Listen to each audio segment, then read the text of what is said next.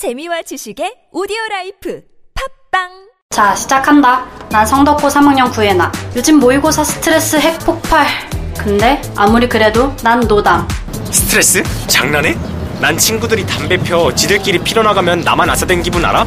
그래도 난 노담 친구들? 난 형이 담배 펴. 그래서 집안 곳곳에 담배가 있는데도 난 노담. 야, 그런 게 뭐 자랑이냐? 난 그냥 안 핌. 노담. 다 조용히 해. 난 피우다 끊었다. 이런 게 찐 노담. 오, 인정, 인정. 얘들아, 근데 노담이 뭐니? 노담. 담배 안 피는 거요. 담배는 노답, 우리는 노담. 보건복지부.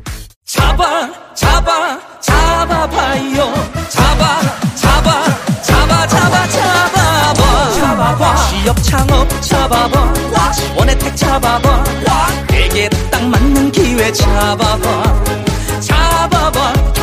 일자리 재단 잡아봐 거동이 불편한 우리 어머니 혼자 두어도 괜찮을까?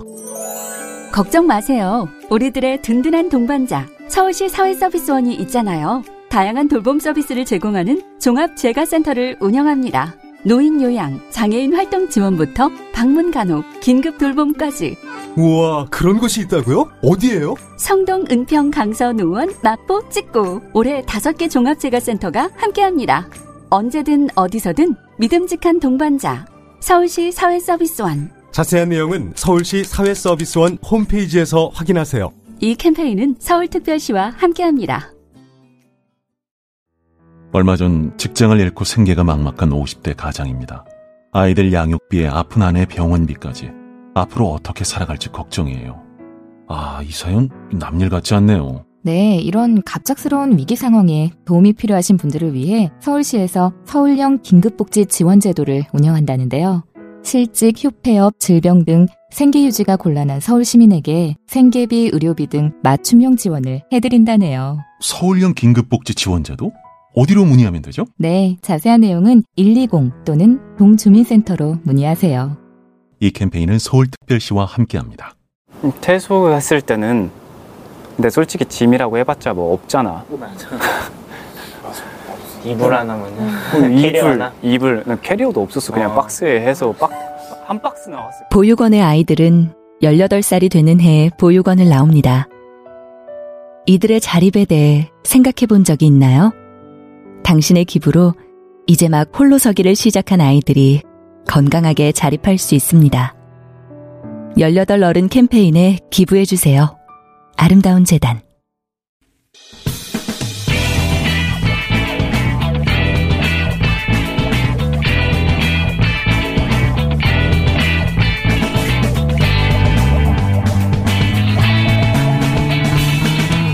김어준의 뉴스 공장.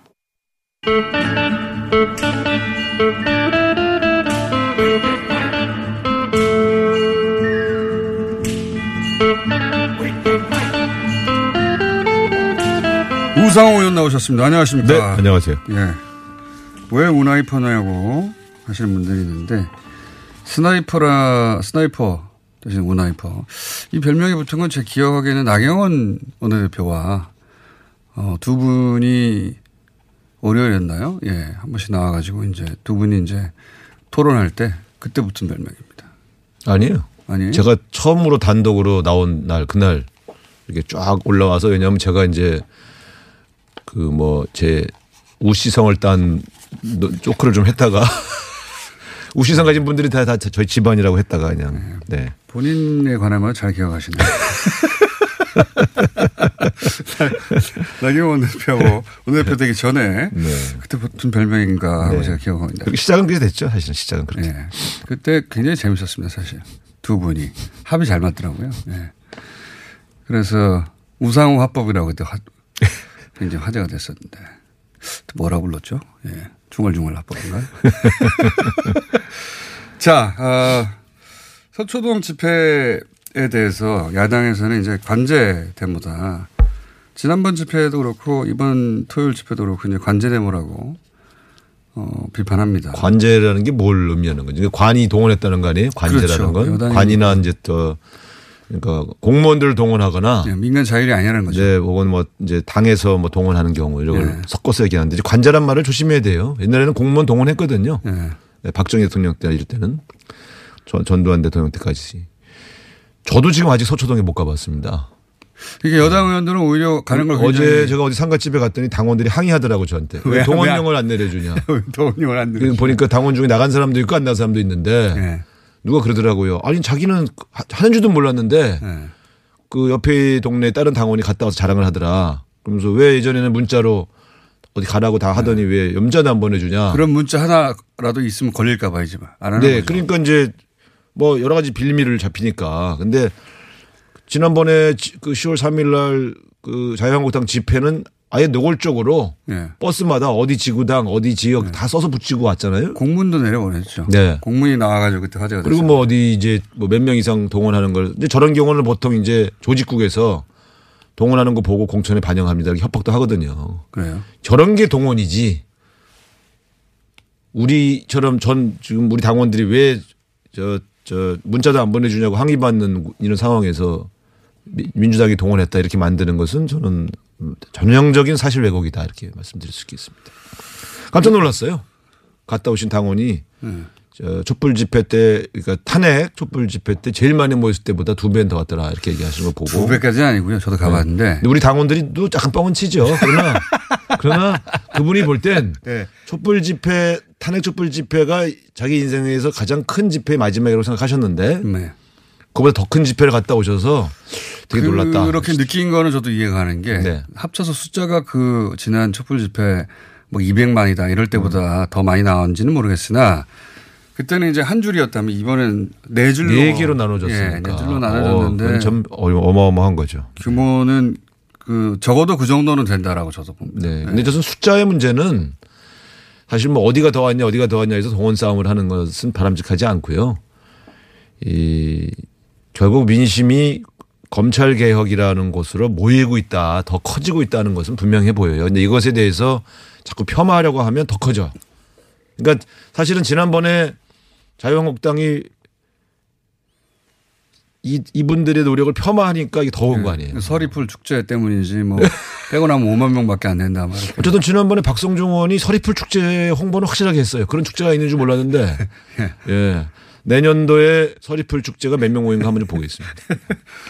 서리풀 축제도 뭐 잘 됐으면 좋겠는 축제인데 네. 여하간 이번에는 축제가 없는데 할 말이 없잖아요. 음. 네.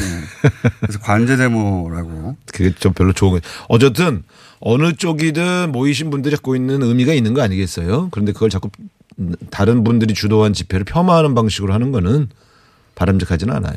이 언어들이 굉장히 센 언어들이 나옵니다. 보면 이현주 의원은 어, 나치하고 비유했더라고요. 예? 예. 못 보셨는지 모르겠는데. 아니 그분 얘기는 이제 관심을 안 들려고.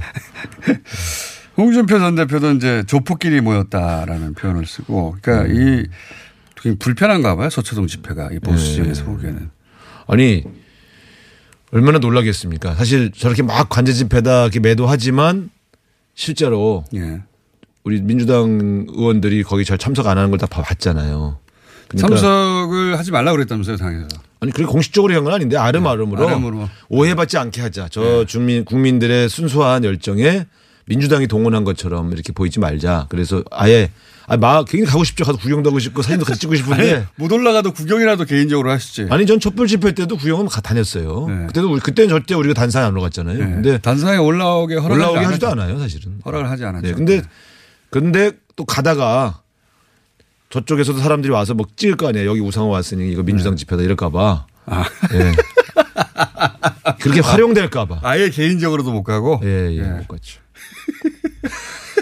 예, 인터넷이나 보고 계속 실시간 촬영한 시세네요. 촬영한 게 아니고 우리가 오해받지 않게 하려고 삼가한 것이죠. 막 가- 굉장히 굉장히 굉장히 하고 싶었는데. 네. 그게 이제 이번 주 토요일이 마지막이라고 하니까 네. 그냥 구- 구경은 가세요 그러면. 네.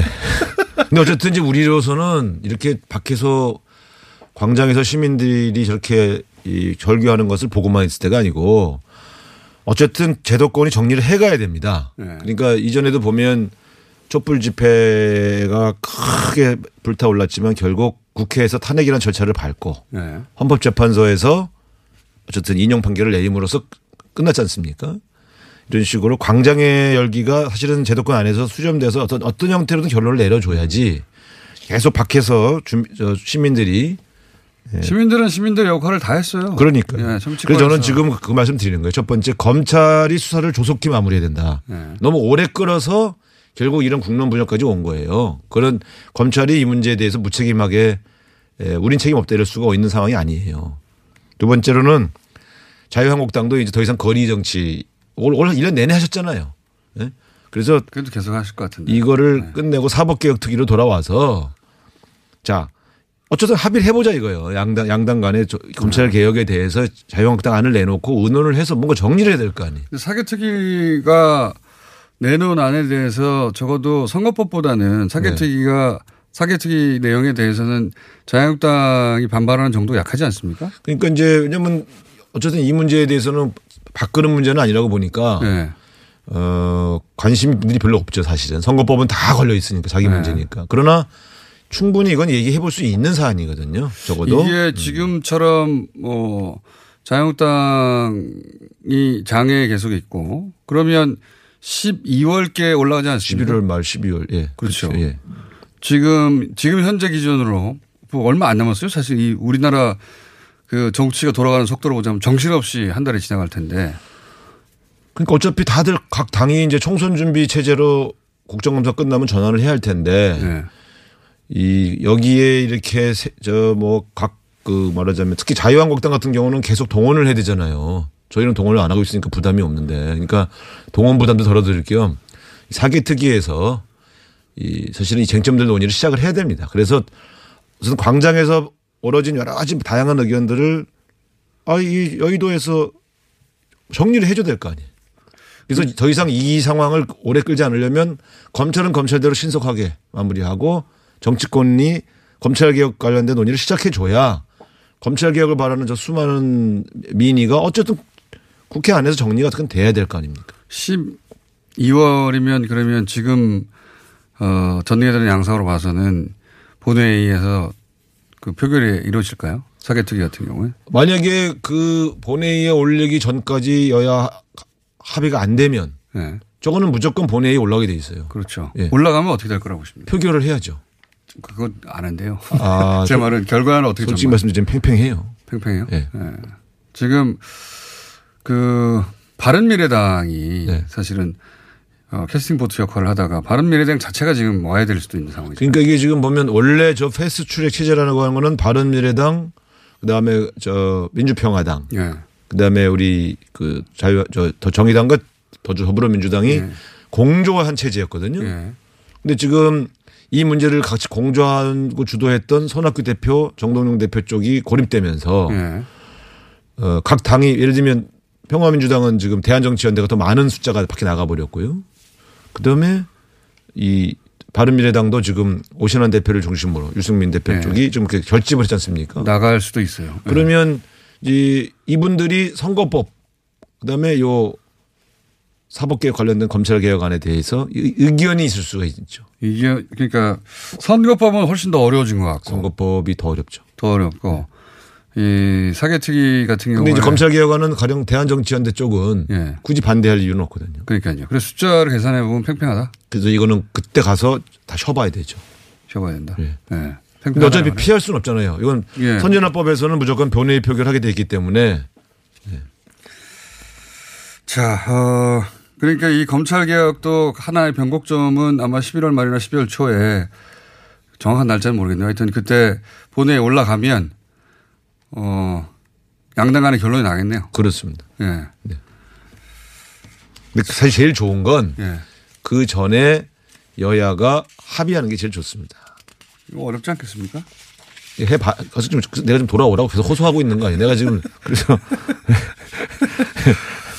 자유한국당 패스트트랙 같은 경우에는 이제 어 다른 의원들은 아무도 출석하지 않는다고 하는데 지금 황교안 대표만 나갔고 예. 황교안 대표는 사실 지금 원내에 있지도 않은데 뭐 아니, 다른 분들이 그리고 이번에 출마할지도 안 할지도 모르는데 다른 분들은 끝까지 안 나갈까요? 어디 어디를요? 검찰 출석 말이죠. 어, 아니 수사. 황교안 대표가 나오지 말라고 당명으로 지시를 한 거 아닙니까? 네. 그러니까 안 나간다는 얘기죠. 황교안 대표의 검찰 출석은 마치 자기 당 의원들이 한 명도 안 나갔다는 말을 반박하기 위해서 부르지도 않는데 나가가지고 대신 다른 의원 나오지 마라. 예, 예. 이렇게 이상한 짓거리를 한 거죠. 본인의 리더십을 보여주는 거죠. 네, 근데 사실 부르지도 않는데 나온 부르지도 않은 사람은 나가서 나온 것 척하고 나머지 나오지 마라 이렇게 해서 안 나오는 사람들의 부담을 덜어줘 버린 건데 네. 그러나 그것은 무슨 그 당 그 법무부 장관 출신이 나오지 마라고 얘기할 문제가 아니지 않습니까? 그 제 말은 이제. 나올 것 같지는 않은데. 안 나가죠. 그러면 어떻게 될까요? 소환 없이 죄질에? 따라서 명백히 증거가 확보되신 분들에 대해서는 기소를 안 할 수가 없죠. 저는 그 최이배 의원 감금하신 분들 예. 이건 너무 명백하잖아요. 그 최이배 의원이 탈출하려고 여러 번 노력하는데 그걸 다 막지 않습니까? 그래서 이런 여기 관여하신 분들하고 그저 뭐야 의사국 점거하신 분 네. 이분들은 저는 뺄 이 증거가 뺄 수가 없다고 봐요. 이 복도에서 서로 왔다 갔다 하면서 몸싸움 하거나 이건 다툴 수가 있거든요. 근데 그게 회의 방해냐 아니면 뭐 대화를 시도한 거냐 뭐 이런 네. 식으로. 그런데 저 분명히 점거해서 못하게 한 폭력을 행사하신 분들은 저는 의원직 유지하시 어렵다고 봐요. 그럴 정도다. 예. 그게 만약에 우리 당이었으면 어떻겠습니까? 끝장났죠. 끝장났죠. 네. 맞- 바로 그 말씀입니다. 항상 판단이 애매할 땐 입장을 바꿔놓고 저게 더불어민주당 의원이었다면 어떻게 됐을까? 네. 유추해 보시면 답이 나옵니다. 뼈를 추리지 못했겠죠. 말이 좀 심하시네. 자, 야권 움직임도 한번 짚어보겠습니다. 네. 안철수 전 대표는 안 돌아올 생각인가 봅니다. 당분간. 제가 몇 번 이 자리에서도 말씀드렸는데 그분은 이 복잡한 갈등이 막 노출될 때 에, 그것을 들어와서 해결하고 정리를 하는 스타일이기보단 복잡할 때는 좀 이렇게 애매하게 빠져 있다가 정리가 되는 시점에 올라타서 이제 그 다음으로 이제 그 다음 단계를 진전시키는 역할. 그것도 뭐 정치적 재능이죠. 뭐, 네, 그렇죠. 저 스타일은 그렇다고 보는 거죠. 저는? 그것이 뭐 어떤 게 더 옳으냐 그래야 문제가 아니라 지금까지 보았던 스타일은 그런 스타일이 되게 더 음. 그래서 많았다. 본인이 와서 해결할 지금 거 해결하기가 어렵죠. 않고 예를 들어- 유승민 대표 혼자 지금 그러면 탈당하거나 해야 되겠네요. 혼자라기보다는 그 유승민 개만 왜냐하면 지금 안철수계라고 불려져 계신 분들 대부분은 비례대표예요. 예, 못 나가죠. 그러면 손학규 대표가 제명시켜주지 한못 나가는데 지금 손학규 대표 쪽은 꽃길을 열어주진 않겠다는 입장이거든요. 네. 그러면 안철수 대표가 와서 손학규 대표한테 우리 애, 우리 애들 좀 풀어주셔. 애들이, 애들이, 애들이 뭡니까? 다 어른. 아니 예를 들죠. 그렇게 말할 사람들. 그렇게 예. 말할 수는 없잖아요. 예. 그리고 또 거기서 탈당을 하게 되면 어쨌든 이게 이제 저희 더불어민주당을 탈당하셨던 전력도 있고 그래서 제가 볼 때는 지금 들어와서 이 갈등이 올라탄다는 거는 본인이 앞으로 정치 인생에서는 별로 좋은 이미지를 남길 것 같지 않다는 판단을 하신 거죠. 그래서 지금 독일에서 마라톤 하시다가 미국의 무슨 대학으로 가신다는 거 아니에요 법대로? 네. 제가 볼 때는 국내 상황이 지금은 끼어들 상황이 아니라고 판단하신 거죠. 그럼 유승민 개는 어떡합니까? 이제. 저 탈당해야죠. 탈당밖에 남은 길은 없는 것 없다고 같아요. 봅니다. 예, 그리고 메시지도 탈, 당도 너무 늦추고 있어요. 진작했어야 되는 것 같은데 저도. 지금 왜냐하면 신당을 창당할 생각이면 더 미루면 물리적 시점이 이제 시간이 없어요. 예, 그렇기 때문에 제가 볼 땐 아무리 늦어도 국정감사 직후에는 나가셔야 될 겁니다. 숫자는요? 숫자는 뭐 지금 무슨 모임으로 묶여져 있는데 예. 지역구 의원이 적잖아요. 네. 비례대표 의원이 한 3분의 1은 되시고 그래서 저 지역구 의원들은 다 나가셔야죠. 10여 명 정도 수준. 네. 그리고 그렇게 나가고 나면 그 손학규 대표를 중심으로 해서 남아있는 분들은 그냥 그대로 가는 것이고. 그분들은 이제 어쨌든 뭐 여기저기 또 그러니까 이, 이 양쪽이 갈라서고 나면 그 상, 분열의 후유증을 치유하기 위해서 새로운 걸 만든다는 어떤 방향을 제시할 수밖에 없고 그러면 이쪽은 중도 보수의 상징적인 인물들을 찾아서 어떤 새로운 신당 창당을 추진할 거고 네. 또 나가신 분들도 이 손학, 손학규 대표 쪽은 또, 또 새로운 세력을 만나서 또 새로운 명분을 또 제시해야 되는 거죠. 그분들은 그러면 박지원 의원 어, 이 함께하는 10여 명의 네. 그분들과 합칠까요? 조건이 맞아야죠. 그 다. 거긴 조건을 세게 걸 겁니다. 세게. 그러니까 그렇게 따지면 국민의당 마이너스 유승민계 이렇게 되는 거 아닙니까? 통합 이전으로 돌아가는 거 아닙니까? 그러니까 결국은 통합 이전으로 돌아가고 있는 중이죠. 결국은 제가 이전에도 말씀드렸지만 이 정체성이 이질적인 분들이 아무리 모여서 같이 노력을 해보려고 해도 결국은 과학적 결합은 어렵다. 그러면 바른미래 바른게 어, 바른정당계는 나가서 결국은 자유한국당과 합당합니까? 저는 그게 유력하다고 봤는데 지금 자유한국당이 보이는 모습으로는 유승민 대표가 합류할 수가 없죠. 적어도 보수가 새로운 기- 자기 한골 탈퇴의 모습을 보여주면서 또 유승민 대표에게 예를 들면 일정한 주도권을 인정해 줘야 그렇죠. 그래야 들어올 수 있는 거 아니겠습니까? 그런데 목숨만 살려주겠다는 식으로 이렇게 목숨만 살려줄게. 이저 통합하자 그러면 유- 나- 나갔던 유승민 계 의원들이 네, 자존심 상못 복귀할 수가 없는 것이죠. 그죠. 뭐 그분들도 어떤 명분을 걸고 나갔던 분들인데 네. 그래서 제가 볼 때는 지금처럼 자유한국당이 유승민 의원을 포함한 바른정당계 의원들을 대하는 한 어, 통합은 어렵- 어렵고 복귀도 어렵다고 봅니다. 한 가지만 더 주고 있습니다. 네. 지금 판은 뭐쭉 예상되어 왔던 시나리오대로 흘러가는 와중인데요. 지금 네. 의원님이 그 그동안은 변수가 아니었던 물론 뭐 여의도에서는 항상 주목하던 분이었지만 홍종욱 전 의원이 나올 듯 말듯 하다가 최근에 이제 딸 문제로 이게 주춤한 상황이잖아요. 네. 홍종욱 전 의원에 대해서는 어떤 뭐랄까요? 어쨌든 홍정호 의원 문제까지 딱 생기고 나서 네. 여의도에서 퍼진 대표적인 그 우리의 교훈은 뭐냐? 네. 무자식이 상팔자다. 무자식이 상팔자. 이게 이게 왜 왜 요번에 이렇게 유독 정치인 자녀들 문제가 이렇게 자 식 정국이죠 지금. 예. 근데 어쨌든 저희 더불어민주당 입장에서 보면 상당히 그 주목하던 주목받던 예. 음, 그 이미지가 갖고 있는 게 이제 네, 등장하면 파괴력이 있을 것이다. 파괴력이 있다고 봤던 분이 이제 이렇게 이렇게 되기 때문에 등장도 하기 전에 상처를 받으셔서 더불어민주당 입장에서 보면 어쨌든 격전지가 하나 더 만들어질 뻔한 것이 이제 무산됐다. 는 그런 네. 타이밍이었는데요, 그죠? 복귀에. 근데 그렇죠. 네. 오히려 이제 저런 분이 기존 정치에 염증을 갖고 있는 대중들에게 정말 기존 정치를 한꺼번에 막 비판하면서 등장해 주면 네. 또 참신해 보이거든요. 그렇기 때문에 의- 제3지대가 만든다면 중심이 될 수 있었던 잠재력이 있는 그런 거죠. 예. 그분은 제3지대로 가실 분은 아니에요. 그랬으면 벌써 시작하셨지. 네. 어쨌든 그 보수 진영에서 보면 된- 굉장히 참신한 음, 어떤 중량급 인사 한 명을 이제 네. 손실이 생긴 거고요. 아끼고 아꼈다는 느낌이었는데, 예. 근데 이제 이번 총선은 쉽지 않더라도 대선 때 되면 또 다시, 어, 사람들 기억이 사라지면. 그래도 자녀 마약 문제는 너무 셌어요, 이번에. 작지가 않습니다. 맞습니다. 이 표창장이 더 무섭긴 한데 요새는. 표창장보단 테마가 저, 이- 저 마약이 큰 거죠. 그렇긴 네, 한데. 네, 뭐 굳이 비교하자면 표창장 들고 왔으면 어떨 뻔했냐 이런 댓글들이 많아요. 네. 그 마약이기 다행이지. 이게 요즘 네티즌들이 정말 제가 볼 때 대단해요.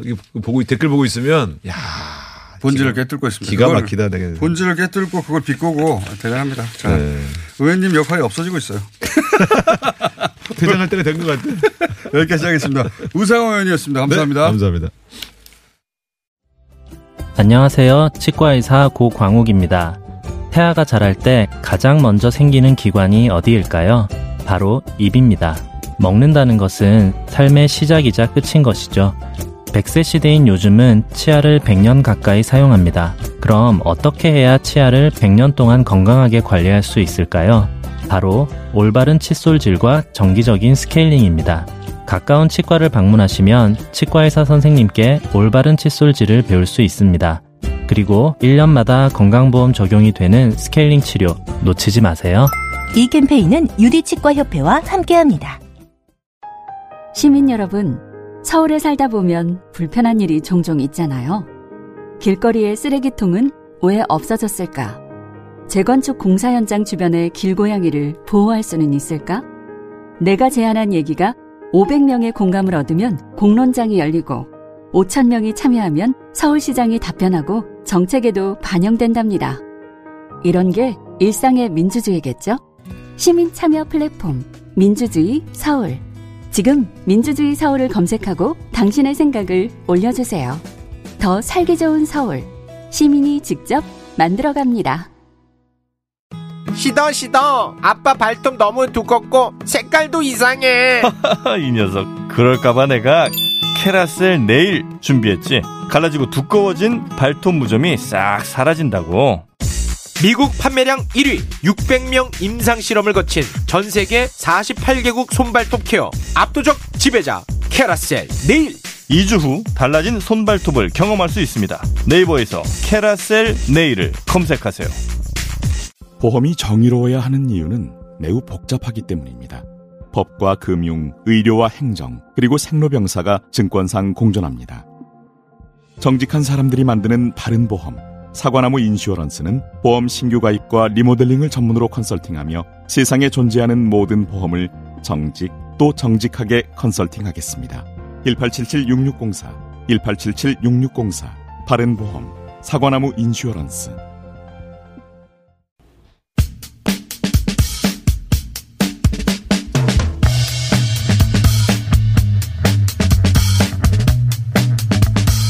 자, 홍콩 시위 날로 격해지고 있는데요. 잠시 짚어보겠습니다. 인천대 중어 중문학과 장정환 교수님 전화 연결됐습니다. 안녕하세요, 교수님. 예, 안녕하세요. 아, 이게 이제 송환법 때문에 시작됐는데 송환법은 철폐된다고 공식적으로 발표됐음에도 불구하고 지금 넉 달째입니까? 네. 예, 예, 어, 예, 세 달 좀 넘었습니다. 석 달, 넉 달째 들어가고 있는데, 자, 주말에는 또 복면 금지법이라는 게, 어, 관건에 대해서 시위가 격해졌다고 하는데, 전체적으로 한번 지금까지 상황을 좀 짚어주십시오. 현재 어, 어디까지 와 있습니까? 예, 그 복면금지법 이후에 그 국경절 이후에 충돌 수위가 굉장히 높아지고 있고요. 예. 또그 기자와 구조대에 대한 경찰의 폭력 행위도 잦아지고 있고요. 특히 최근에 이요 오늘 어제 사, 어제와 그저께 사이에는 어 여러 그 점포나 지하철역에 대한 훼손도 많아지고 있습니다. 그런데 여기서 지하철역을 훼손을 하는 이유는 단지 교통을 마비시키기 위해서만이 아니라 지난 그 7월과 8월에 지하철 안에 들어가서 그 시민에 대해서 한 번은 조직폭력배가 한 번은 경찰이 어 무차별적 그 폭력을 가했었는데 당시에 지하철 측에서 적절한 조치나 보호 조치를 시행을 하지 않았고 음. 이후에도 좀 CCTV를 경찰에 좀 제공을 한 의혹이나 이런 점들 때문에 음. 지하철역에 대한 훼손이 어, 잇따르고 있습니다. 그래서 현재 굉장히 좀 우려할 만한 상황이고요. 양쪽이 다 좀 부상이 속출하고 있고 특히 그 최근엔 두 명이 실탄에 맞았습니다. 어, 한 명은 18살은 가슴 쪽에 맞았고요. 한 명 18살은 사일의 허벅지에 맞았습니다. 다행히 두 명 다 생명에는 지장은 없지만 어, 바로 그 폭동죄와 경찰 공격죄로 기소가 된 상태입니다. 그리고 이렇게 그 실탄을 쏜 게 좀 단순한 우발적 상황이 아니라 국경절 전날 경찰이 무력 사용에 대한 규정을 바꾼 것이 좀 알려졌습니다.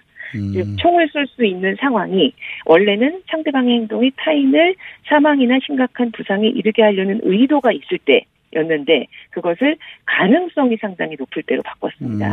그러면 경찰이 보기에 위험 가능성이 높다고 판단하면 이제 총을 쏠 수 있게 된 것입니다. 그래서 이제 국면이 좀 완전히 그 바뀌어서 그러네요. 노래 반대 운동에서 이제 정권에 대한 좀 전면 저항 운동이 되고 있고 며칠 전에 그 임시 정부 선언도 있었는데요. 복면 금지법을 발표한 날 이거는 뭐 실행 가능성 여부보다 정권의 정당성에 대한 뭐 문제 제기를 좀 공개적으로 하려는 것이고 이제 경찰에 대한 해산 요구도 추가가 되었습니다. 그래서 사실 좀 정부가 경찰 폭력에 대해서만 좀 입장을 바꿔도 일단 좀 상당 부분이 진정이 될 수 있을 것 같은데 이런 데 대한 그 기대가 좀 하기가 힘든 상황이라서 굉장히 기극적인 상황으로 가고 있습니다.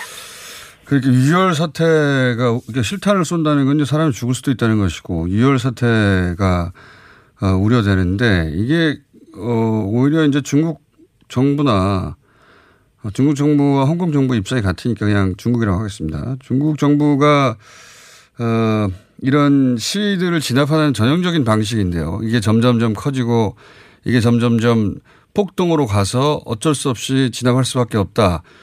어, 그런 시나리오대로 가고 있는 거 아닌가 이런 우려가 있네요. 그죠? 예, 뭐 사실 그 초반부터 시위대가 우려를 한 것도 그런 상황이었고 그래서 어, 초반에는 굉장히 평화적으로 유지를 하려고 했습니다만 그런 그 폭력배나 경찰의 특히 지하철 테러 이후로 예. 어, 상황이 많이 바뀌어서 일부러 자극하, 자극하려고 하는 거죠, 사실은. 예. 예, 뭐 상황이 그렇게 되었습니다. 그래서 그렇군요. 현재는 굉장히 그 시위대의 그 좀 도덕성이 이 말씀처럼 좀 어 문제가 제기가 되는 상황이 되어서 시위대 안에서도 또는 시민 안에서도 음. 우려가 나오고 있는 것은 사실입니다. 그리고 뭐 폭력을 쓰고 있으니까 그 안에 소위 말하는 프락치가 있어서 더 폭력적으로 이제 시- 그 시민에 가면 시민인 척하면 더 폭력적으로 할 수도 있는 거고 하여튼 그런 어 복잡한 상황이 지금 벌어지고 있다는 건데 그러면 전체적으로 그 홍콩 시민의 일반 여론은 어떻습니까? 그럼에도 불구하고 여전히 지지세가 더 강합니까? 아니면 이제 팽팽한 정도입니까? 어떻게 되고 있습니까?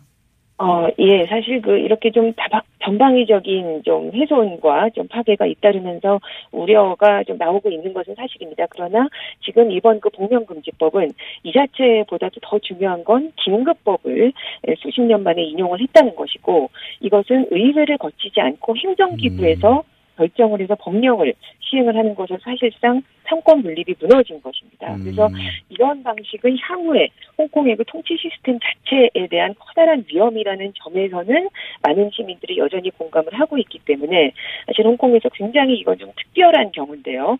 이렇게 장기간 시위와 집회와 좀 교통 마비가 이어지는데도 좀 지지가 많은 편인 것은 특별한 경우입니다만 조금 향후 상황은 좀 그 두고 봐야 할 것 같습니다. 그렇군요. 긴급법이라 하면 그럼 우리 계엄과 비슷한 겁니까? 예, 그렇습니다. 그래서 전면적인 계엄 상태를 선포한 것은 아닙니다.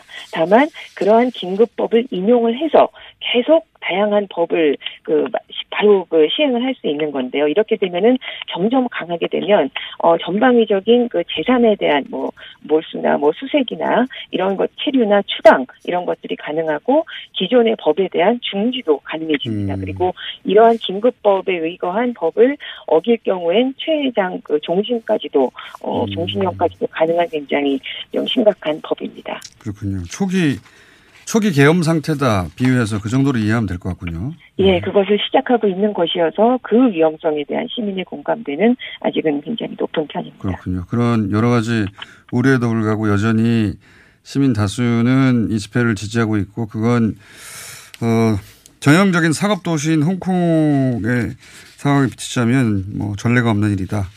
현재까지. 예, 정말 전례가 없는 일입니다. 그래서 시민들도 이런 거를 보면서도 아직은 막 원성이 나온다거나 그러지는 그런 부분은 좀 적은 편이고요. 그거는 5년 전 우산운동에 비해서도 훨씬 장기간 지지가 계속되고 있는 편이지만 어, 당연히 좀 불편이 많아지고 있고 좀 시민들에게 돌아올 수 있는 손해가 많다는 점에 대한 우려는 제기는 되고 있습니다. 알겠습니다. 현재 상황 잘 알겠습니다. 오늘 말씀 감사합니다. 예, 감사합니다. 네, 인천대 중어 중, 중국학과 장정학 교수였습니다.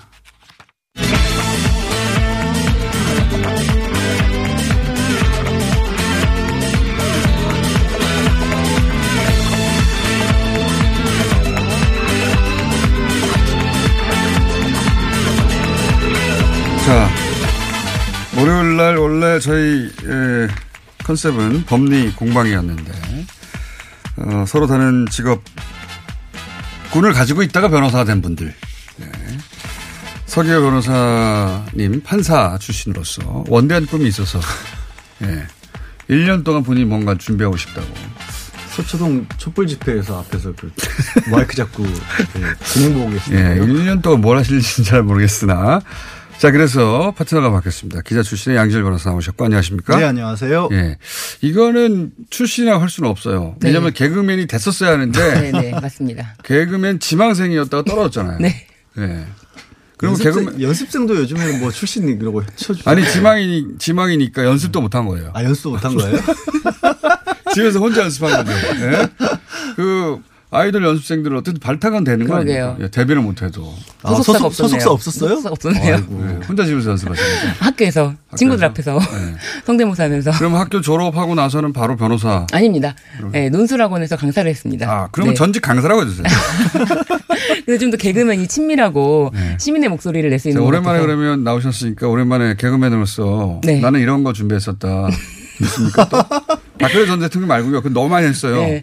그 정말 다 똑같지 않은데 유해진 씨 타짜에서 고광렬 그왜 화투를 치냐라고 하니까 말하던 게 있는데 예, 해보겠습니다. 아, 그 뭐죠? 개평 없고 수개비도 없고 아예 무슨 뭐냐고 칩니까? 재미로 치는 거지 아니겠어요?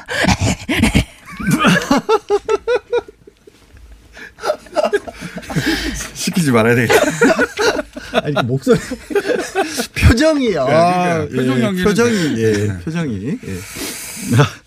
시민의 목소리. 네. 잠시 무서웠어요. 화면으로 확인해 보십시오. 제가 왜 무서워했는지 아실 수가 있습니다. 자, 오늘 두 분이 들고 오신 사안은 뭡니까? 검찰개혁 얘기 계속 검찰개혁? 나오고 있으니까. 네. 네. 검찰개혁. 두 분이 입장이 크게 다르지 않을 것 같은데. 오늘 싸울 수가 없어요. 서로 네. 공방이 이루어져야 네. 되는데. 아직은 시국이 시국이 맞아요. 한동안은 예. 네. 자, 검찰개혁안 지난주에 내놨죠. 네. 예, 특수부 축소, 관용차, 어, 태지 안 타겠다. 네. 또 뭐였죠? 마지막에 세, 세, 세 가지가 있어요. 인사, 파견 인사 복귀, 아, 파견 인사 복귀. 형사 공판부 강화, 예. 예, 공개 소환 폐지. 예, 예. 까지. 예, 예. 거기까지. 산발적으로 네. 합쳐, 합쳐보자면 그렇게. 네. 자, 여기 대해서 뭐 부족하다, 충분하다 얘기가 있는데 어떻게 보십니까? 저는 이건 아직 시작도 안 했다. 검찰 개혁의 핵심은 이런 것이 아니다. 아, 그래요? 네, 저는 그렇게 뭡니까? 봅니다. 핵심은 수사권입니다. 수사권. 예, 직접 수사권을 축소하는 것이고, 예. 그리고 어 1차적 수사 종결권을 경찰에게 넘겨주는 것입니다. 음. 그래서 지금 형사소송법상 있는 어 수사 지휘권이 있는데 네. 형사소송법 196조에 있는 게 그게 이제 지휘가 협력으로 이제 개정되는 것이 최종적인 목표고요. 네. 협력으로. 네, 네. 이게 왜 중요합니까?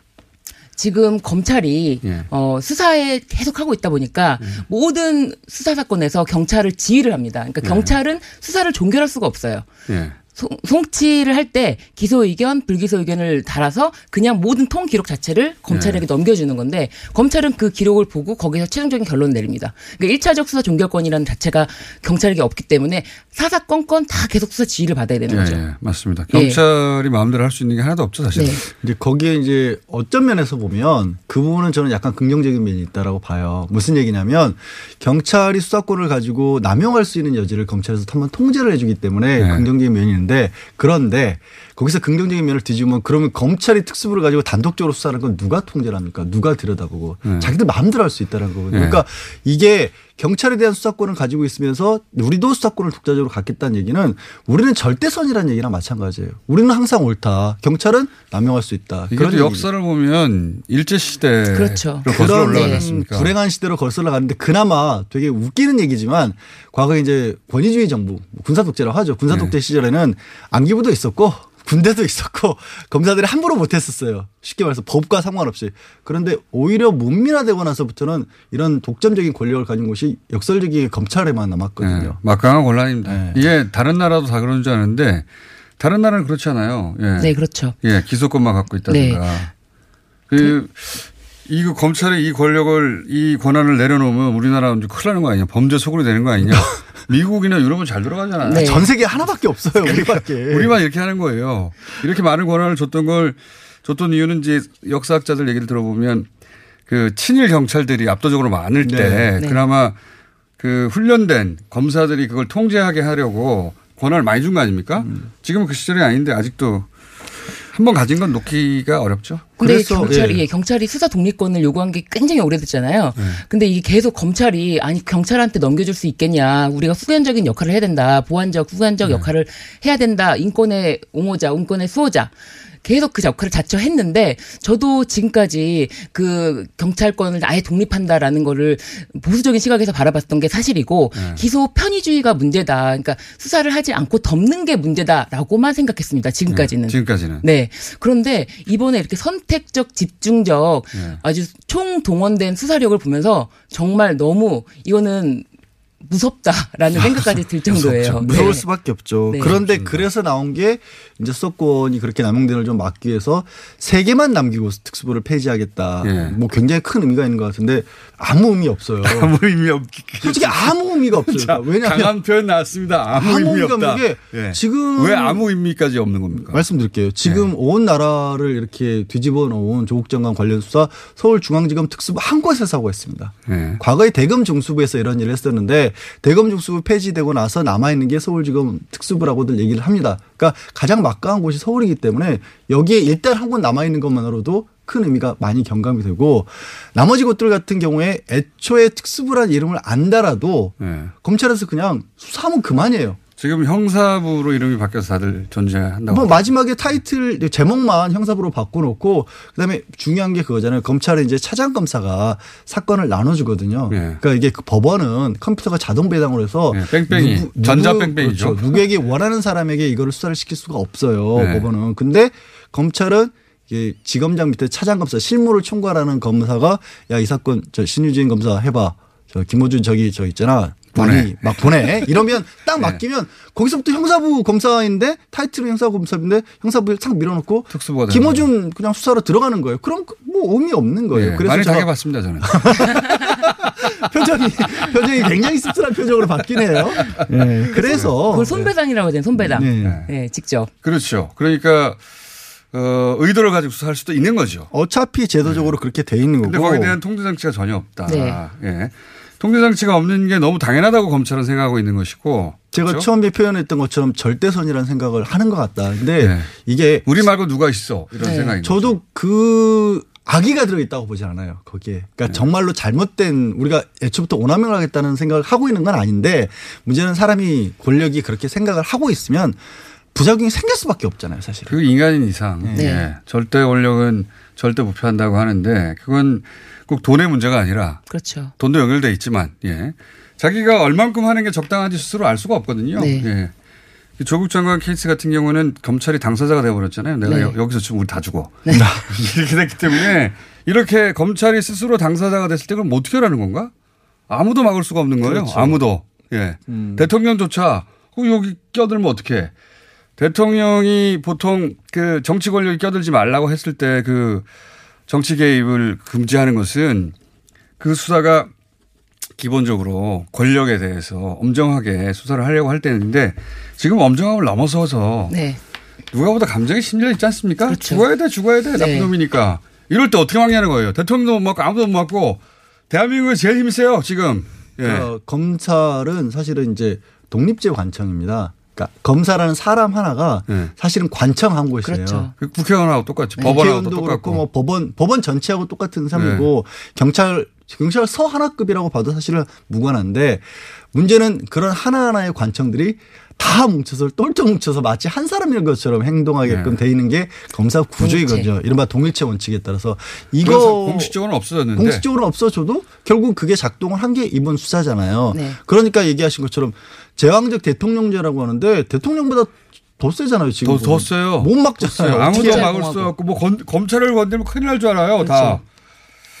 그런 게 어딨습니까? 다 사람들인데 사람은 네. 오류를 저지르게 마련이고 자기들만의 확증평이 있기 마련이고 자기들 이해가 걸리면 이게 이제 당사자 이해 당사자가 되는 거 아닙니까? 이해 당사자가 되면 제3자가 심판을 봐주거나 말릴 수도 있어야 되는데 없잖아요. 아무도. 근데 참 그래요. 그리고 검사 동일체 원칙이 어, 아주 사라졌다고 보기는 어렵고 예전엔 상명하복이라는 게 법률 규정에 딱 박혀 있었는데 지금 상명하복 그 규정만 살짝 바꿔서 이문정 검사를 보면 좀 약해진 것 같아요. 한 분밖에 없잖아요. 한 명 입니다. 대한민국에 한 명입니다.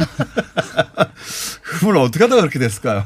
글쎄. 참 검찰 내서 어, 견디기 힘들 텐데. 근데 그것도 사실은 이문정 검사 어떻게 됐냐 어떻게 됐냐를 굳이 따져보면 검사는 객관 의무가 있다고 하잖아요. 네. 이게 준 사법기관으로 스스로 부르잖아요. 그러니까 무조건 우리가 이 죄를 처벌하는 쪽으로만 초점을 맞춘 게 아니라 마치 판사가 하는 역할처럼 일차적으로는아 이게 내가 판단해 보니까 아니다 싶으면 아닌 쪽으로 갈 수도 있다라고 법적으로 정해놓은 거거든요. 네. 임원정 검사가 한 건 그거밖에 없어요. 내가 봤더니 이거. 처벌하면 안 됩니다라고 해서 법원에 가서 저 이거 처벌하지 말아주십시오로 얘기했다는 걸로 찍힌 거예요. 찍힌 거죠. 징계를 받고. 징계를 받았죠. 네.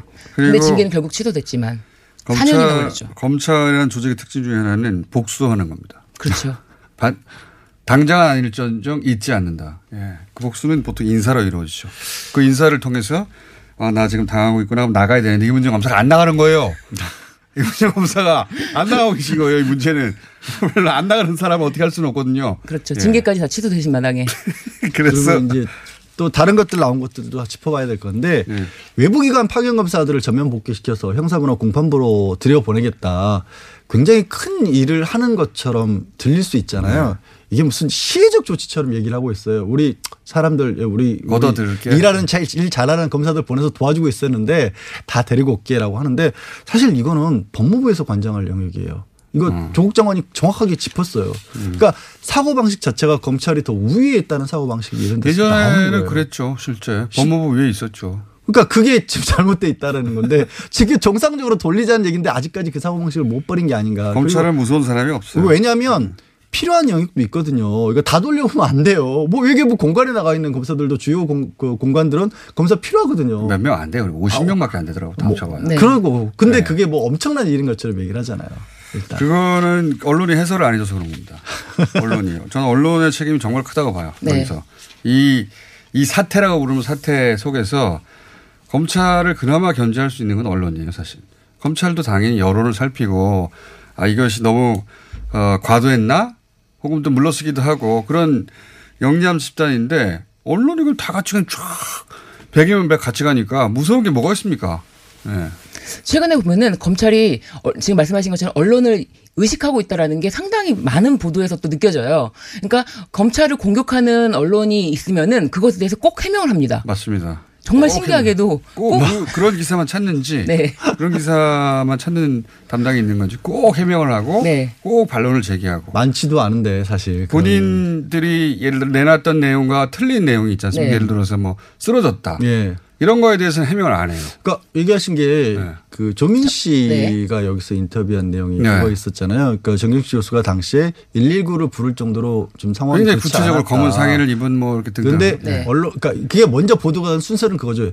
이게 조국 장관이 그렇게 해명했지 않습니까? 그 쓰러져서. 굉장히 네. 좋지 않은 상황에서 119를 불러야 될지도 몰라서 내가 얘기를 했다라고 하는데 검찰에서 119 부를 상황이었던 건순 거짓말이다. 그렇죠. 허위다. 허위다. 이런 식으로 나오면 안 된다. 예. 완전 막 펄펄 뛰듯이 얘기를 했는데. 근데 조민 씨가 나와서 여기서 인터뷰하니까 수사관이 와서 어머니 쓰러졌다고 도와달라 그랬다면서요. 예. 구체적으로 아주. 구체적으로 얘기했어요. 그러니까 그거를 거짓말할 리는 없는데 근데 그러면 검찰이 거짓말을 했다는 얘기밖에 안 되잖아요. 아니 KBS 보도로는 검찰이 그거 인정하긴 했답니다. 그러면 일주일 동안 거짓말하고 있는 상태였잖아요. 네.